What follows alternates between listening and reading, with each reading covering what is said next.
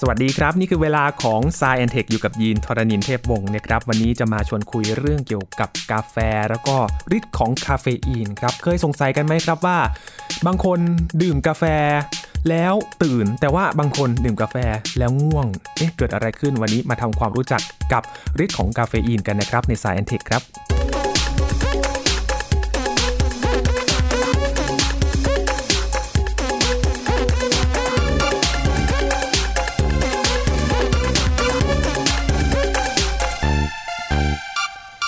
กาแฟถือว่าเป็นเครื่องดื่มยอดฮิตอย่างหนึ่งเลยนะครับ โดยเฉพาะกับวัยทำงานครับ พอเห็นใครทางไหนเดินผ่านไปผ่านมานะครับ ก็จะเห็นถือแก้วกาแฟไปด้วยตลอดเลยนะครับ ถือว่าเป็นเหมือนเครื่องดื่มที่เอาไว้เรียกว่าขาดไม่ได้กันเลยนะครับ แต่คุณผู้ฟังเคยสงสัยกันไหมครับว่า บางคนเขาดื่มกาแฟเพื่อให้รู้สึกว่ากระปี้กระเป๋ารู้สึกว่ามีแรงในการทำงานนะครับ แต่บางคนดื่มแล้ว กลับง่วงทั้งทั้งที่หลาย ๆ คนเคยได้ยิน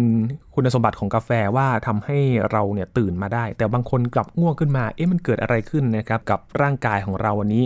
มารู้จักเกี่ยวกับฤทธิ์ของคาเฟอีนนะครับที่อยู่ในกาแฟรวมถึงกลไกการทำงานของร่างกายกับคาเฟอีน วันนี้คุยกับอาจารย์พงศกรสายเพชรครับ สวัสดีครับอาจารย์ครับ สวัสดีครับคุณยินครับ สวัสดีครับท่านผู้ฟังครับ อาจารย์ครับยินเป็นคนหนึ่งครับที่ดื่มกาแฟหรือว่าอะไรที่มีคาเฟอีนเยอะๆไม่ได้เลยครับเพราะรู้สึกว่ามันตื่นนะครับ แต่ว่ามันตื่นเกินไปครับอาจารย์แบบใจเต้นตึกตึกตึกตึกตึกตึกไปเลยแบบ ก็เลยดื่มไม่ได้เลยครับอาจารย์ แต่บางคนดื่มครับแล้วใช่ก็หลับไปเลยก็มีเอ๊ะก็งงว่าเอ๊ะมันมันเหมือนกันหรือเปล่ากาแฟตัวเดียวกันหรือเปล่า ครับ ก็แต่ละคน เวลามันออกฤทธิ์นะครับครับไอ้คาเฟอีนที่อยู่ในกาแฟเนี่ยมันออกฤทธิ์ในแต่ละคนมันก็ไม่เท่ากันนะครับมคือสำหรับคนส่วนใหญ่เนี่ยมันจะทำให้กระปรี้กระเป๋ามากขึ้น แล้วก็อะไรล่ะมีสมาธิหรือว่า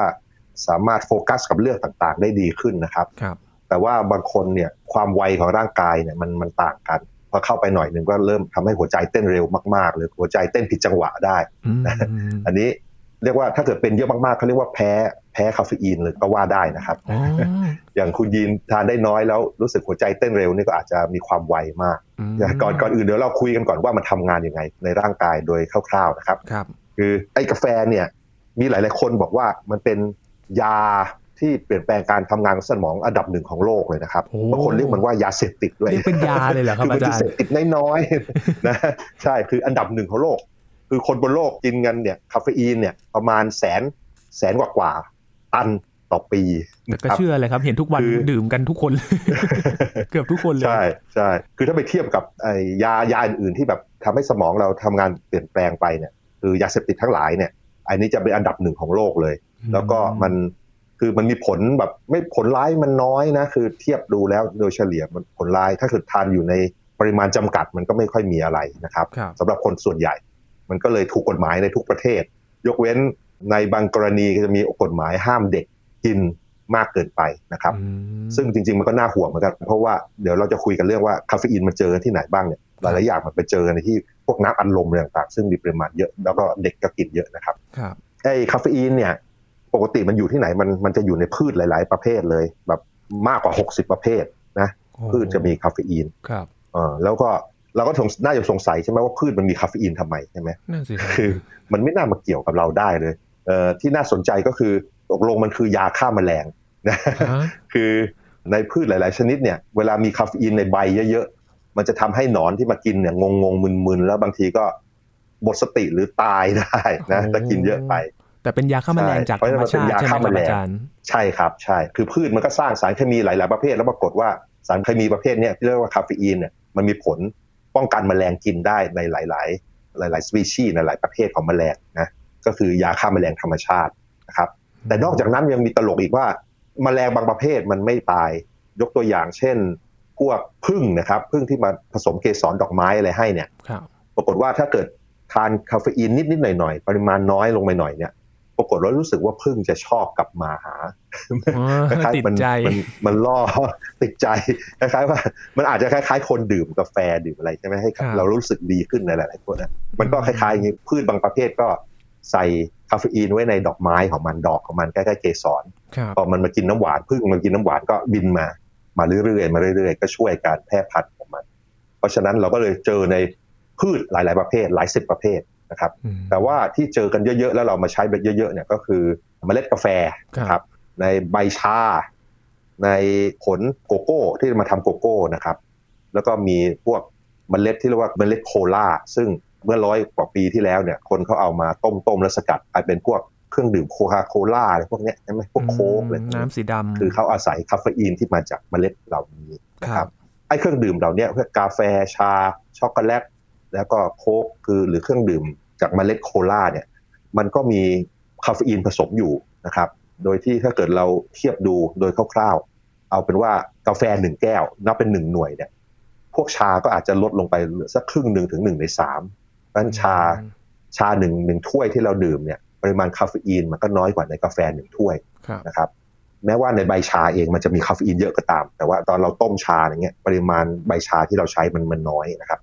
แล้วก็โกโก้ก็ลดลงไปเยอะเหมือนกันลดไปอาจจะเหลือหนึ่งในสี่หรือหนึ่งในสามอะไรอย่างเงี้ยนะครับ แล้วก็พวกเครื่องดื่มที่ผสมคาเฟอีนก็ ตอนนี้สมัยนี้มันขึ้นกับยี่ห้อเลยว่าจะให้ให้เท่าไหร่ ปกติก็จะน้อยกว่ากาแฟถ้วยหนึ่งประมาณสักเท่าหนึ่งหรือลดไปเหลือหนึ่งในสามอะไรประมาณนี้ แต่มันมีบางยี่ห้อที่เขาโฆษณาเลยว่าเขาให้คาเฟอีนเยอะเท่ากับกาแฟหรือมากกว่ากาแฟสองสับเท่าเลยนะคือถ้าเกิดใครต้องการ ต้องการคาเฟอีนเยอะๆอย่างเงี้ยมาดื่มกับเขาได้ อันเนี้ยก็มีนะเป็นดีหรือไม่ดีนะอาจารย์มันมันคล้ายๆว่ามันเป็นทางเลือกให้คนเลือกใช้แต่จริง ๆ แล้วทานเยอะไปมันก็ไม่ดีครับคืออย่างแรกตอนเราดื่มเครื่องดื่มพวกนี้เข้าไปเนี่ยพอมันมีคาเฟอีนเข้าไปในร่างกายของเราเนี่ย มันก็จะทำให้ร่างกายปล่อยฮอร์โมนหลายประเภทเลยยกตัวอย่างเช่นต่อมหมวกไตก็ปล่อยอะดรีนาลีน ซึ่งอะดรีนาลีนเนี่ยเรารู้ว่ามันเป็นฮอร์โมนที่ทำให้เราแบบตื่นเต้นหัวใจเต้นเร็วความดันสูงขึ้นนะครับหรือกระปรี้กระเป๋าเตรียมพร้อมที่ต่อสู้หรือวิ่งหนีอะไรให้ดีขึ้นเนี่ยนี่คืออะดรีนาลีนอันหนึ่งฮอร์โมนอื่นๆก็เช่นกูตาเมตกับโดพามีน ซึ่งมันมีผลทำให้เรารู้สึกดีๆ แบบว่ารู้สึกมีความสุขอะไรนะอย่างโดพามีนเนี่ยมันทำให้รู้สึกแบบให้รู้สึกได้รางวัลอะไรในชีวิตนะ เพราะฉะนั้นพอดื่มเข้าไปปุ๊บเราก็รู้สึกดีด้วยแล้วก็ปรี้กระเป๋านะในคนทั่วไปเนี่ยมันก็เลย ทำให้อยากดื่มบ่อยๆ คราวนี้ถ้าดื่มเยอะเกินไป ดื่มเยอะเกินไปเกิดอะไรขึ้น เยอะเกินไปนี่หมายความว่าเทียบเป็นกาแฟเนี่ยอาจจะเท่ากับกาแฟสักสี่แก้วขึ้นไป อาจจะมากกว่าสี่แก้วขึ้นไปเยอะๆหน่อยอาจจะหกแก้วแปดแก้วสิบแก้วอะไรเงี้ยต่อวันนะพอมันกินเยอะอย่างนั้นเนี่ย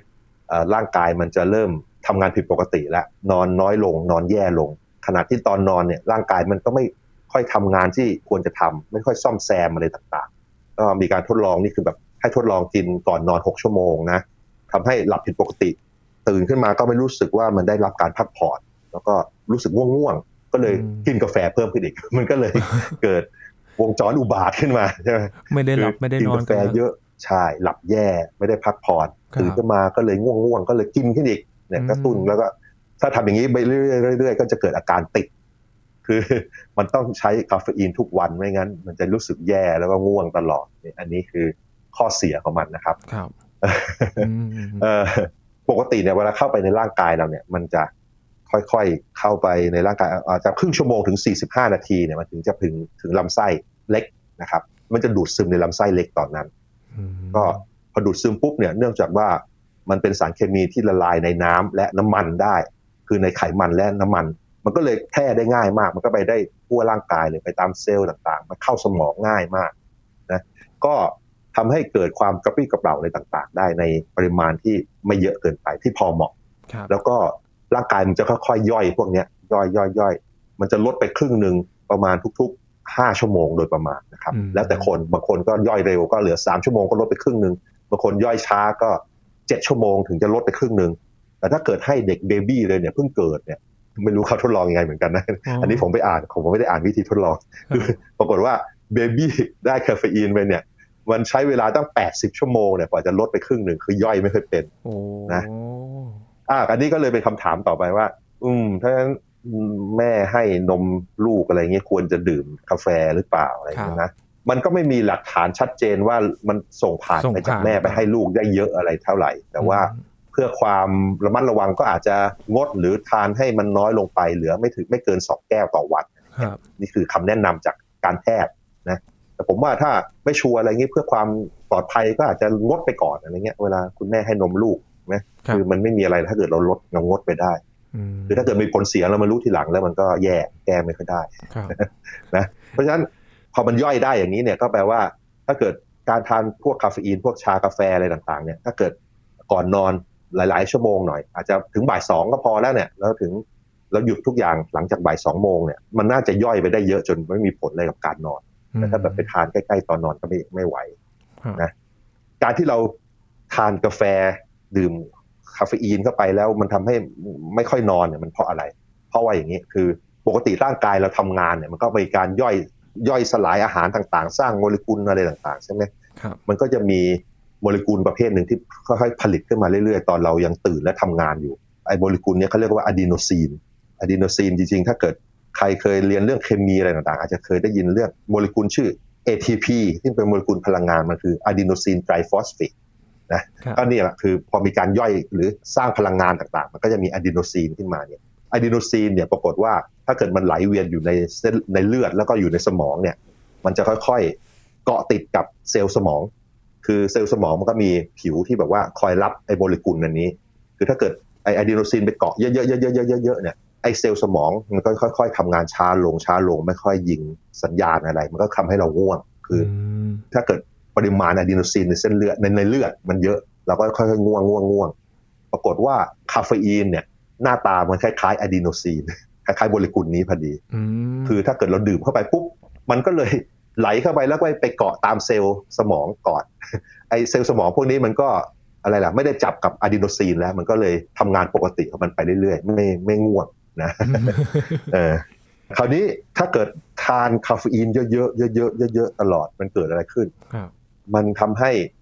เซลล์สมองสร้างไอตัวรับสัญญาณอะดีโนซีนมากขึ้นมากขึ้นมากขึ้นมันทำให้แปลว่าอะไรแปลว่า ถ้าจะไม่ให้ง่วงเหมือนเดิมเนี่ยบางทีเราต้องกินคาเฟอีนกินกาแฟมากขึ้น กว่าเดิมด้วยซ้ำมันก็เลยอาจจะเกิดวงจรอุบาทว์พวกเกี่ยวกับการเสพติดได้ขึ้นมาเหมือนกันแล้วก็อีกอันหนึ่งคือที่อันตรายมากๆ คือ ถ้าเกิดเราต้องพยายามป้องกันไม่ให้เราง่วงนะโดยการดื่มเครื่องดื่มที่มีคาเฟอีนเยอะๆมันก็ทำอยู่ได้พักหนึ่งจนกระทั่งร่างกายเราย่อยพวกคาเฟอีนได้ คือถ้าเรารอนานพอปุ๊บเพราะว่าระหว่างที่เรากำลังดื่มกาแฟเข้าไปมีคาเฟอีนในเลือดเยอะๆเนี่ยไอ้ร่างกายเราก็ ผลิตอะดีโนซีนมาเยอะๆผลิตมาเรื่อยๆผลิตมาเรื่อยๆจนกระทั่งความเข้มข้นของมันในเลือดมันเยอะมาก แล้วพออยู่ๆร่างกายเราย่อยพวกคาเฟอีน หมดปุ๊บมันหายไปครึ่งหนึ่งเงี้ยไอ้พวกอะดีโนซีนนี่มันก็แผ่เข้ามาเกาะที่เซลล์สมองเราใช่ไหมก็ทำให้เราง่วงอย่างรวดเร็ว อันนี้เขาเรียกว่า caffeine crash คือสมมุติว่าเราขับรถอยู่เนี่ยแล้วเรากินกาแฟเยอะๆตอนกลางคืนไม่ให้หลับไม่ให้ง่วงเนี่ย แล้วขับไปนานๆนานๆนานๆมากๆพอกาแฟหมดฤทธิ์อย่างเงี้ยปุ๊บปุ๊บมันง่วงทันทีเลย แล้วมันก็ทำให้หลับหลับในแล้วก็เกิดอุบัติเหตุได้อย่างรวดเร็วเออ อันนี้ก็เป็นเรื่องอันตรายเลยครับ ใช่ มันเป็นสวิตช์อย่างนั้นเลยครับสำหรับเอ่อบางคนที่ดื่มกาแฟแล้วไม่ค่อยมีผลอะไรเนี่ยบางทีก็อาจจะมีแบบว่าสารเคมีในร่างกายเขาไม่เหมือนชาวบ้าน อาจจะมีไอ้ส่วนที่รับสัญญาณตามเซลล์ของสมองเนี่ย เซลล์ที่รับอะดีโนซีนมาจะร่างกายผิดปกติจากชาวบ้านหน่อยหนึ่งหรือปริมาณตัวรับสัญญาณมันเยอะกว่าชาวบ้านอะไรเงี้ยทำให้คาเฟอีนเข้าไปก็ไม่ค่อยแคร์เท่าไหร่นะก็เลยง่วงนอนปกติ อันนี้ก็แบบมันเป็นความแตกต่างของแต่ละบุคคลนะอันนี้ก็ต้องไปดูทีละคนแต่ละคน ตอนแรกผมบอกใช่ไหมว่ามันไปดูดซึมในร่างกายที่ไหน คือที่ลำไส้เล็กใช่ไหมครับอ่าคราวนี้มันก็มีไอ้เรื่องที่แบบว่า มีเรื่องคิดเรื่องล้างลำไส้อะไรเนี่ย ที่แบบว่าคนเขาเอาน้ำใส่เข้าไปในก้นเข้าไปในลำไส้ใหญ่อะไรต่างๆเนี่ย แล้วบางครั้งไอการล้างลำไส้เนี่ยบางทีเขาใส่กาแฟเข้าไปด้วยนะปรากฏว่าพอใส่กาแฟเนี่ยหลายๆคนที่เขาบอกล้างลำไส้เนี่ยเขาบอกว่าล้างเสร็จแล้วก็รู้สึกกระปรี้กระเป๋ารู้สึกดีมากเลย อันนี้ก็เป็นเรื่องเดียวกันนะเพราะว่าจริงๆไอ้กาแฟที่เข้าไปในทางก้นเนี่ยเข้าไปในลำไส้เนี่ยมันก็ถูกดูดซึมผ่านลำไส้แล้วเข้ากระแสเลือดไปเหมือนกัน มันก็เหมือนดื่มกาแฟเยอะๆก็เลยรู้สึกกระปรี้กระเป๋านะอันนี้แบบว่ามันตลกหน่อยเพราะว่ามีบางคนเขาบอกว่าล้างลำไส้แล้วดีอย่างนู้นดีอย่างนี้เนี่ยแล้วก็อ้างอิงว่ามันเพราะว่ามันรู้สึกอย่างนี้รู้สึกดี จริง ๆ มันคือผลจากกาเฟอีนนะครับครับ แล้วจริง ๆ จะว่าไปบอกตรงๆ เนี่ย มันไม่มีประโยชน์อะไรเท่าไหร่เพราะร่างกายมันก็ทำความสะอาดลำไส้โดยโดยปกติของมันอยู่แล้ว ดูใช่แล้วถ้าเกิดเราไปใส่น้ำหรือใส่อะไรเยอะๆเนี่ย บางทีมันทำให้เกิดความเสี่ยงในการเกิดแผล เช่นแบบความดันในลำไส้มันสูงเงี้ยครับมันทำให้แบบมีการฉีกขาดมีอะไรได้ แล้วถ้าเกิดมันรั่วหรืออะไรเนี่ยมันมันมีผลเสียเยอะมาก เพราะว่าไอ้พวกอุจจาระแล้วก็แบคทีเรียเยอะแยะมันเข้ากระแสเลือดได้ไงนะมันก็จะเกิดการติดเชื้อในกระแสเลือด อันนี้ก็ฝากเอาไว้ต้องระมัดระวังนะถ้าไปทำอะไรอย่างเงี้ยนะครับครับ คือปล่อยให้ร่างกายเนี่ยดำเนินไปตามปกติ น่าจะดีกว่าถ้าแบบอ่าไม่ได้จำเป็นอะไรมากมายที่จะต้องไปล้างลำไส้ขนาดนั้นนะครับ อ่าครับ ใช่ครับอืมคือร้านก็ต้องระมัดระวังอย่าใส่อะไรเยอะเกินไปผมแต่อย่างผมผมไม่แนะนำอะนะแต่ว่ามีบางคนเขาอยากทำก็ต้องเอ่อแล้วแต่เขาแต่ว่าต้องต้องดูแลก็ดีก็ว่าเอ่อว่ามันเสี่ยงยังไงก็แล้วกัน ครับอาจารย์ครับแล้วเอิ่มอย่างกาเฟอีนจริง ๆ แล้ว มันก็มีแฝงไปกับอาหารชนิดอื่น ๆ ด้วยใช่ไหมครับ ไม่ใช่มีแค่จากกาแฟโดยตรง หรือว่าเครื่องดื่มที่มีกาเฟอีนมากมาย ก็ยังมีแฝงไปกับอาหารอื่น ๆ ด้วยใช่ไหมครับ มีแต่ที่ปริมาณเยอะหน่อยจะเป็นแบบพวกนี้แหละครับ พวกที่มันอยู่ในเมล็ดแล้วก็ใบคนะรับจะว่าไปมันก็อีกอันหนึ่งที่เราไม่ไม่คิดว่าจะมีก็คือที่เรียกว่ากาแฟดีแคฟเนี่ยกาแฟที่บอกว่า เขาเอาคาเฟอีนออกอะนะอืมจริงๆแบบว่าเราสั่งกาแฟแล้วบอกว่าขอขอกาแฟดีแคฟด้วยนะปรากฏว่าปริมาณคาเฟอีนเนี่ยมันก็ยังมีอยู่บ้างนะ มันลดลงไปประมาณ 10-20 เท่า แต่ว่าถ้าดื่มหลายแก้วแล้วโดยคิดว่าไม่มีคาเฟอีนเราก็จะได้คาเฟอีนเยอะเหมือนกัน ก็ต้องระวังครับอืมแล้วอีกอย่างหนึ่งคือพวกช็อกโกแลตอ่าช็อกโกแลตเอ่อช็อกโกแลตที่แบบถ้าเกิดหวานๆแล้วมีนมเยอะหน่อยก็คาเฟอีนอาจจะเท่ากับแท่งหนึ่งอะนะอาจจะเท่ากับหนึ่งในสิบของกาแฟหนึ่งแก้วครับแต่ถ้าเป็นพวก dark พวกช็อกโกแลตดำๆอย่างเงี้ยก็อาจจะหนึ่งในสามเลยนะอืมเอิ่มพวกหมากพวกอะไรที่มาเคี้ยวๆเนี่ยที่คนสมัยก่อนเคี้ยวกันน่ะพวกนั้นพวกใบมันก็มีคาเฟอีนเยอะเหมือนกันครับอันนี้ก็เคี้ยวแล้วกระปรี้กระเป๋าเหมือนกันอืมแต่ว่าในอย่างอื่นทั่วไปที่แบบเราเจอเยอะๆมันก็ไม่ค่อยมีนะครับอืมส่วนใหญ่ก็จะเจอในเครื่องดื่มที่มีผสมคาเฟอีนนี่แหละครับจริงๆมันก็ก็มีแบบพยายาม บอกว่าเด็กๆ ไม่ควรดื่มมากอะไรอย่างเงี้ยนะเพราะว่าอืมจริงๆมันหวานไงพอจากหวานปุ๊บเด็กก็ชอบกินพอกินปุ๊บมันก็ได้รับไป เพราะว่าแต่ละกระป๋องมันก็ได้ประมาณครึ่งแก้วกาแฟ โดยที่บางยี่ห้อมันเท่ากับกาแฟเลยนะมันมียี่ห้อหนึ่งในสหรัฐเนี่ย มันเป็นเครื่องดื่มคาเฟอีนเครื่องดื่มที่ผสมคาเฟอีนที่มันมีรสหวานแล้วก็ดังมากสำหรับพวกชาวโปรแกรมเมอร์เพราะพวกโปรแกรมเมอร์ชอบเขียนโปรแกรมนานๆต่อเนื่องแล้วไม่ชอบนอนใช่ไหมปรากฏว่า หนึ่งกระป๋องเท่ากับกาแฟสามแก้วโอ้โหคือตุ้มเนี่ยตุ้มเดียวไม่ต้องต้องหลับเลย สบายเลยโอ้ครับสำหรับผู้ใหญ่เนี่ย คือดูปริมาณคาเฟอีนแล้วเนี่ยก็คือเขาประมาณ 3 4 0 0 มิลลิกรัมนะก็ไม่คือไม่ถึงกรัมนั่นเอง คือถ้าเปลี่ยนเป็นกาแฟเนี่ยก็เทียบได้กับกาแฟประมาณ 3-4 แก้วนะต่อวัน แล้วเราก็ควรจะกินก่อนบ่ายสองโมงด้วย คือให้ห่างจากเวลานอนเยอะๆหน่อยด้วย เพราะไม่งั้นถ้ากินกินใกล้เวลานอนเกินไป ตอนนอนไปไอ้คาเฟอีนก็ยังออกฤทธิ์อยู่ตอนนอนอะแล้วก็ร่างกายมันไม่ทำงาน ไม่ซ่อมแซมร่างกายอย่างที่ควร ก็ตื่นมาแล้วไม่ไม่ได้พักผ่อนแต่ถ้ากินเยอะๆมาก ๆ มีการคำนวณดูว่า ถ้ากินโดสเท่านี้เราจะตายเนี่ย มันเหมือนกับกินกาแฟประมาณ50ถึงร้อยแก้วนะ ซึ่งไม่มีใครทำได้อยู่แล้วใช่ไหมโอ้เพราะว่าถ้ากินกาแฟเยอะอย่างนั้นเนี่ยอย่างแรกมันจะต้องไปปัสสาวะออกก่อนแน่นอนครับนะอืมแต่ว่าเอ่อมันโอเวอร์โดสตายได้เพราะว่ามันมีคาเฟอีนแบบเม็ดเม็ดเม็ด ครับคือเป็นเหมือนยาเลยอะเพราะว่าเราไม่ต้องกินกาแฟแต่กินยาคาเฟอีนนี่เม็ดเดียวแล้วก็เหมือนกับกินกาแฟเข้าไปสองสามแก้วทำให้ไม่ง่วงอะไรอย่างเงี้ยอืมก็มียาพวกนี้ขายเหมือนกัน ก็เลยมีคนที่แบบว่าไปกินมันเยอะๆเพื่อจะฆ่าตัวตายโอ้เอ่อก็ปกติเนี่ย ประมาณสิบกรัมเนี่ย ก็น่าจะตายได้แล้วคือ คนส่วนใหญ่จะตายแล้วมเออก็โอเวอร์โดสได้เหมือนกัน ถ้าเกิด คนไปทำอะไรแบบอย่างนั้นเนี่ยต้องการฆ่าตัวตายมีเหมือนกันอืมเออเข้าใจว่าตอนตายนี่ก็ไม่ใช่วิธีตายที่ที่ดีเลยนะ เพราะว่าพอมันโอเวอร์โดสมันเกิดอะไรขึ้น มันจะเกิดหัวใจเต้นเร็ว อารมณ์เหวี่ยง แล้วก็อาจจะเห็นภาพหลอนอะไรต่างๆ แล้วหัวใจวายอะไรเงี้ยถ้าเต้นผิดปกติแล้วหยุดเต้นได้ ซึ่งมันเป็นวิธีตายซึ่งไม่ไม่ไม่ไม่ไม่สบายเลยนะมันไม่ได้หลับไปเฉยๆแน่นอนครับเอ่ออันนั้นก็คือโดสที่อันตรายม คือถ้าเราปกติเราเรากินกาแฟปกติไม่มีทางตายหรอกครับ เพราะว่าเรากินได้ไม่ได้เยอะอย่างนั้นมเพียงแต่ว่าก็ไม่แนะนำให้กินเกินวันละสี่แก้วครับ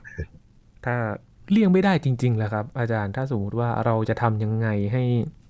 รู้สึกว่าตื่นตลอดเวลาโดยไม่ต้องพึ่งกาแฟล่ะครับ อาจารย์ โอ้ยากเลยเออหลับยากครับ จริง ๆ เนี่ย มันคือหลับเป็นพักๆดีกว่า เรียกว่า take a nap นอนนอนแบบ สิบนาทีถึงครึ่งชั่วโมง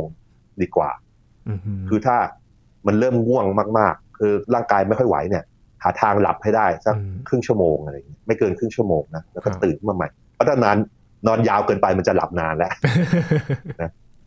ก็วางแผนหลับสักสิบนาทีถึงครึ่งชั่วโมงอะมคือปกติเนี่ยนะเอ่อในวัฒนธรรมหลาย ๆ แห่งในโลกเนี่ยเขาจะมีการนอนกลางวันด้วยใช่ไหมครับอ๋ออย่างคที่สล้ายเปๆว่านใช่ใช่ ก็คือประมาณนั้นแหละครับ คือหลังจากทานอาหารอะไรเงี้ยอาจจะนอนสักสิบนาทียี่สิบนาทีครึ่งชั่วโมง แล้วก็ตื่นขึ้นมาทำอะไรต่อไปดีกว่าครับอันนั้นมันเป็นวิธีธรรมชาติมากแล้วก็ร่างกายมันก็จะได้รับการพักผ่อนที่ดีกว่าอืมนะโดยที่เราไม่ได้ไปไปบิดเบือนการทำงานของสมองและร่างกายระบบประสาททั้งหลายในร่างกายของเรานะครับอืมนั้นก็อีกอย่างหนึ่งสมมุติขับรถอย่างเงี้ยง่วงง่วงๆอยู่ทำยังไงใช่ไหมอย่างที่ป้ายเขาบอกนะคือแบบให้ให้ไปจอดนั่งนอนอืม เนาะคือถ้าเกิดฝืนแล้วใช้ยาอะไรก็ตาม เช่นอย่างกาแฟอย่างเงี้ยเยอะๆเยอะๆเยอะๆแล้วมันเกิด crash ขึ้นมาคือนะครับว่ากินสะสมแล้วอยู่ๆคาเฟอีนมันหมดไปจากร่างกายเนี่ยหมดฤทธิ์ปุ๊บเนี่ยมันก็จะหลับอย่างรวดเร็วนะอันนั้นก็อันตรายเข้าไปอีกอืมไม่ไหวครับก็อย่าฝืนดีกว่า เพราะว่าฝืนไปมันอาจจะทำให้ประสิทธิภาพการทำงานของร่างกายเนี่ยมันแย่ลงได้ เพราะฉะนั้นเหมือนแบบรีเซ็ตพักสักหน่อย เหมือนเป็นการฟื้นฟูนะครับจะได้แบบกลับมามีการทำงานที่มีประสิทธิภาพดีกว่า ใช่ครับใช่อืมใช่ครับไอ้ยาพวกนี้มันทำงานอยู่ได้สักพักเดียวเท่านั้นแหละนะอืมสารเคมีพวกเนี้ยก็ร่างกายเรามีสมดุลต่างๆเนี่ยพอมันไปฝืนฝืนฝืนฝืนมากๆ มันไม่ไหวอืมก็ก็อาจจะเกิดเหตุการณ์ crash คือเกิดเหตุการณ์อุบัติเหตุอะไรพวกเนี้ยแล้วก็อาจจะเกิดเหตุการณ์ที่แบบว่าเสพติด คือต้องใช้สารนี้ตลอดอะไรอย่างเงี้ยครับซึ่งมันไม่ดีในที่สุดนะครับอื มเอ่อมาพูดถึงผลดีของคาเฟอีนของสารคาเฟอีนบ้างดีกว่าครับนะคือถ้าปริมาณไม่เยอะเท่าไหร่ มันก็ทำยังไง มันทำให้สมาธิดีโฟกัสดีใช่ไหมอืมแล้วก็รู้สึกว่าในหลาย ๆ โรคมันจะดีด้วยนะ พวกโรคหลอดเลือดอะไรต่างๆเนี่ยคล้ายๆว่าถ้าปริมาณน้อยๆอะวันละแก้วอะไรเงี้ยรู้สึกว่าเลือดลมมันดีแล้วก็ ลดสโตรกลดอะไรนะ อันนี้ก็แบบว่าเป็นผลการทดลองที่แบบเก็บสถิติผู้ป่วยอะไรเงี้ยอืมก็ดูเหมือนว่าไม่มีผลร้ายในฉะนั้นแล้วดูดูเหมือนจะดีนิดๆด้วยครับแล้วก็ไอ้โรคที่เกี่ยวกับความจำทั้งหลายเนี่ยดูเหมือนอาจจะดี โรคพาร์กินสันที่ร่างกายมือมันสั่นอะไรเงี้ยมันอาจจะดีขึ้น แล้วก็เกี่ยวกับเบาหวาน ถ้าเกิดเรากินดื่มกาแฟที่ไม่ไม่ใส่น้ำตาลอะไรนะ แต่ว่ามีคาเฟอีนบ้าง ก็รู้สึกว่ามันอาจจะดีขึ้นช่วยบ้างอันนี้นะครับครับแต่ว่าไม่ได้บอกว่าให้กินกาแฟเพื่อไปรักษาโรคเหล่านี้นะแต่เพียงแต่ว่าอืมเขาพบว่าคนที่ดื่มกาแฟบ้างเนี่ย อัตราการป่วยและตายจากโรคเหล่านี้มันน้อยกว่าคนปกติที่ไม่ดื่มนะอันนี้ก็อาจจะมีข้อดีของมันนะอ่าช่วยความจำความจำมันรู้สึกจะดีขึ้น งานที่ต้องใช้เอ่อสมาธิและการคิดการอะไรรู้สึกดีขึ้น ออกกำลังกายเผาผลาญดีขึ้น อันนี้อันนี้จริงครับคือ ในอดีตเนี่ยมีการแบนการแข่งโอลิมปิกเขาบอกว่าห้ามมีคาเฟอีนเกินอะไรบางอย่างเกินระดับบางอย่างด้วยซ้ำอืมคือคล้ายๆว่ามันได้เปรียบมันเหมือนดูเหมือนเป็นยาโดปประเภทหนึ่งคือถ้าเกิดกินเยอะประมาณหนึ่งเนี่ยมันทำให้กล้ามเนื้ออะไรต่างๆ การทำงานปอดเนี่ยมันดีขึ้นนะครับแล้วอีกอย่างหนึ่งก็เป็นเหมือนกับปฏิสัมพันธ์กับผู้คนอะ ทุกคนถือแก้วกาแฟดื่มแล้วก็ครับมีอารมณ์ดีใช่ไหมคุยไปคุยมา อันนี้คือพวกผลดีของมันครับ ถ้าดื่มน้อยๆหน่อย วันละแก้วถึงไม่เกินสี่แก้วน่าจะโอเคนะอืมเออ แต่ไม่น่าจะมีใครดื่มเกินสี่แก้วกันนะครับ ถ้าถ้าดื่มนั้นก็น่าจะหนักพอสมควรนะครับ ถ้าดื่มเกินสี่แก้วกันนะใช่อันนะสี่แก้วมันก็เยอะแล้วเนาะครับไม่น่าไม่น่าไม่น่าอืมแต่คนที่เขาชอบดื่มเขาดื่มจริงๆเขาดื่มไปเรื่อยๆแทนน้ำอะโอ้ก็เป็นไปได้สำหรับคนเหล่านั้นก็แต่ก็ไม่แนะนำอยู่ดีโหถ้าดื่มแทนน้ำอย่างนี้เอ่อก็ เหมือนร่างกายมันจะขาดน้ำไปด้วยไหมครับ อาจารย์เพราะว่ากาแฟมันก็ไม่ได้ทดแทนน้ำขนาดนั้นใช่ไหมครับ มันอาจจะดื่มแบบนั้นครับ พวกพวกโคบรูคือแบบให้ความเข้มข้นคาเฟอีนมันต่ำหน่อย คือแบบว่าอืมเป็นกาแฟแล้วก็น้ำเยอะๆแล้วมีกาแฟเจือจางอยู่หน่อยอะครับ สีมันจะไม่ให้ไม่ได้เข้มข้นอะไรนะอันนั้นก็ดื่มแทนน้ำแล้ว บางทีมันทำให้ดื่มไปเรื่อยๆ แล้วมันมันเพลินไงอืมทำให้เราพอรวมแล้วปริมาณมันเลยเยอะ แต่ว่าปกติเนี่ยดื่มกาแฟมันก็จะทำให้ขาดน้ำอยู่แล้ว เพราะว่ามันจะไปทำให้เราขับถ่ายปัสสาวะมากขึ้นเหมือนกันอืมนี่ก็ก็ต้องดื่มแล้วก็ต้องใช้ให้ดื่มน้ำชดเชยไปด้วยเหมือนกันเนาะครับเอออาจารย์ครับเคสดื่มกาแฟเนี่ยคล้ายๆ กับเคสการดื่มเครื่องดื่มชูกำลังไหมครับ ที่มีการระบุไว้ว่าห้ามดื่มเกินวันละสองขวดแบบนี้เครื่องดื่มชูกำลังเนี่ยครับคือเครื่องดื่มที่ใส่คาเฟอีนตรงๆเลยครับอ่าใช่คือคือจริง ๆ มันคือ เป็นยาเสพติดประเภทหนึ่งนะ แต่ว่าถูกกฎหมายใช่ไหมทุกคนใช้ แล้วก็มีรสหวานอร่อยด้วย น้ำตาลสูงมากเลยก็เลยกินง่าย ใช่ มันก็เลยกินง่ายนะอันนี้ก็ใช่คือเราต้องการผลจากคาเฟอีนเลยล่ะเยอะๆเลย แต่ละยี่ห้อก็ต้องไปดูข้างๆเขาว่ากี่มิลลิกรัมต่อกระป๋องต่อขวดอะไรอย่างเงี้ยอืมคือตีซะว่ากาแฟหนึ่งแก้วเนี่ยคาเฟอีนประมาณร้อยมิลลิกรัมก็แล้วกัน อันนี้เราก็ไปเทียบเอาได้ว่าไอ้หนึ่งขวดหนึ่งกระป๋องเขาเท่ากับกาแฟกี่แก้วครับอืมอ่า ถึงว่าเออใช่เลยครับกาแฟอันนี้มันเป็นเครื่องดื่มชูกำลังคือเนี่ยแหละเครื่องดื่มที่มีคาเฟอีนเยอะๆเนี่ยครับครับในสงครามอะไรต่างๆ นี่เขาก็แนะเขานะเขาก็สนับสนุนให้กินกาแฟกินพวกเครื่องดื่มชูกำลังพวกนี้ เพราะว่าไอ้งานที่เกี่ยวกับสงครามต้องใช้แรงเยอะๆหรือว่าใช้เอ่อสมาธิอะไรต่างๆ เนี่ยเขาก็กินแล้วมันมันโดกไงอ่ามอันนี้ก็ผลของคาเฟอีนและเครื่องดื่มชูกำลังครับครับ เพราะฉะนั้นก็ดื่มอย่างระมัดระวังจะดีกว่านะครับ เพราะว่า คือทำให้ร่างกายเนี่ยกระปรี้กระเป๋าได้ แต่ก็ดื่มในปริมาณพอเหมาะอย่างดื่มตอนเช้าแบบนี้นะครับ ถือแก้วก็มาทำงาน เพื่อที่จะได้แบบมีสมาธิในการทำงาน แต่ว่าถ้าเกินกว่านั้นก็อาจจะพลิกจากผลดีกลายเป็นผลเสียได้นะครับ ใช่ครับระวังให้ดีๆนะครับการดื่มกาแฟแต่ว่าก็ไม่ได้ห้ามขนาดนั้นนะครับ ให้ระวังครับกันจะดีกว่าเพราะว่าฤทธิ์ของคาเฟอีนนั้นก็ครับต้องรับในปริมาณที่พอเหมาะนะครับ เพื่อที่จะทำให้ครับการทำงานของเรามีประสิทธิภาพที่ดี นะครับ ไม่เป็นการใช่ครับทำร้ายอย่าดื่มตอนบ่ายครับจะได้นอนด้วยเดี๋ยวจะนอนไม่หลับย่าดื่ตอนบ่ายใช่ใช่มันจะทำให้การนอนแย่ครับ ครับวันนี้ขอบคุณอาจารย์พงศกรมากๆเลยครับ ครับ ยินดีครับ ครับ นี่คือ Science Tech นะครับ คุณผู้ฟังติดตามรายการกันได้ที่ thaipbspodcast.com นะครับ รวมถึงพอดแคสต์ช่องทางต่างๆ ที่คุณกำลังรับฟังอยู่นะครับ อัปเดตเรื่องราววิทยาศาสตร์ เทคโนโลยี และนวัตกรรมกับเราได้ที่นี่ทุกเวลาทุกที่เลยนะครับ ช่วงนี้ยีนทรณินเทพวงศ์พร้อมกับอาจารย์พงศกรสายเพชรลาไปก่อนครับ สวัสดีครับ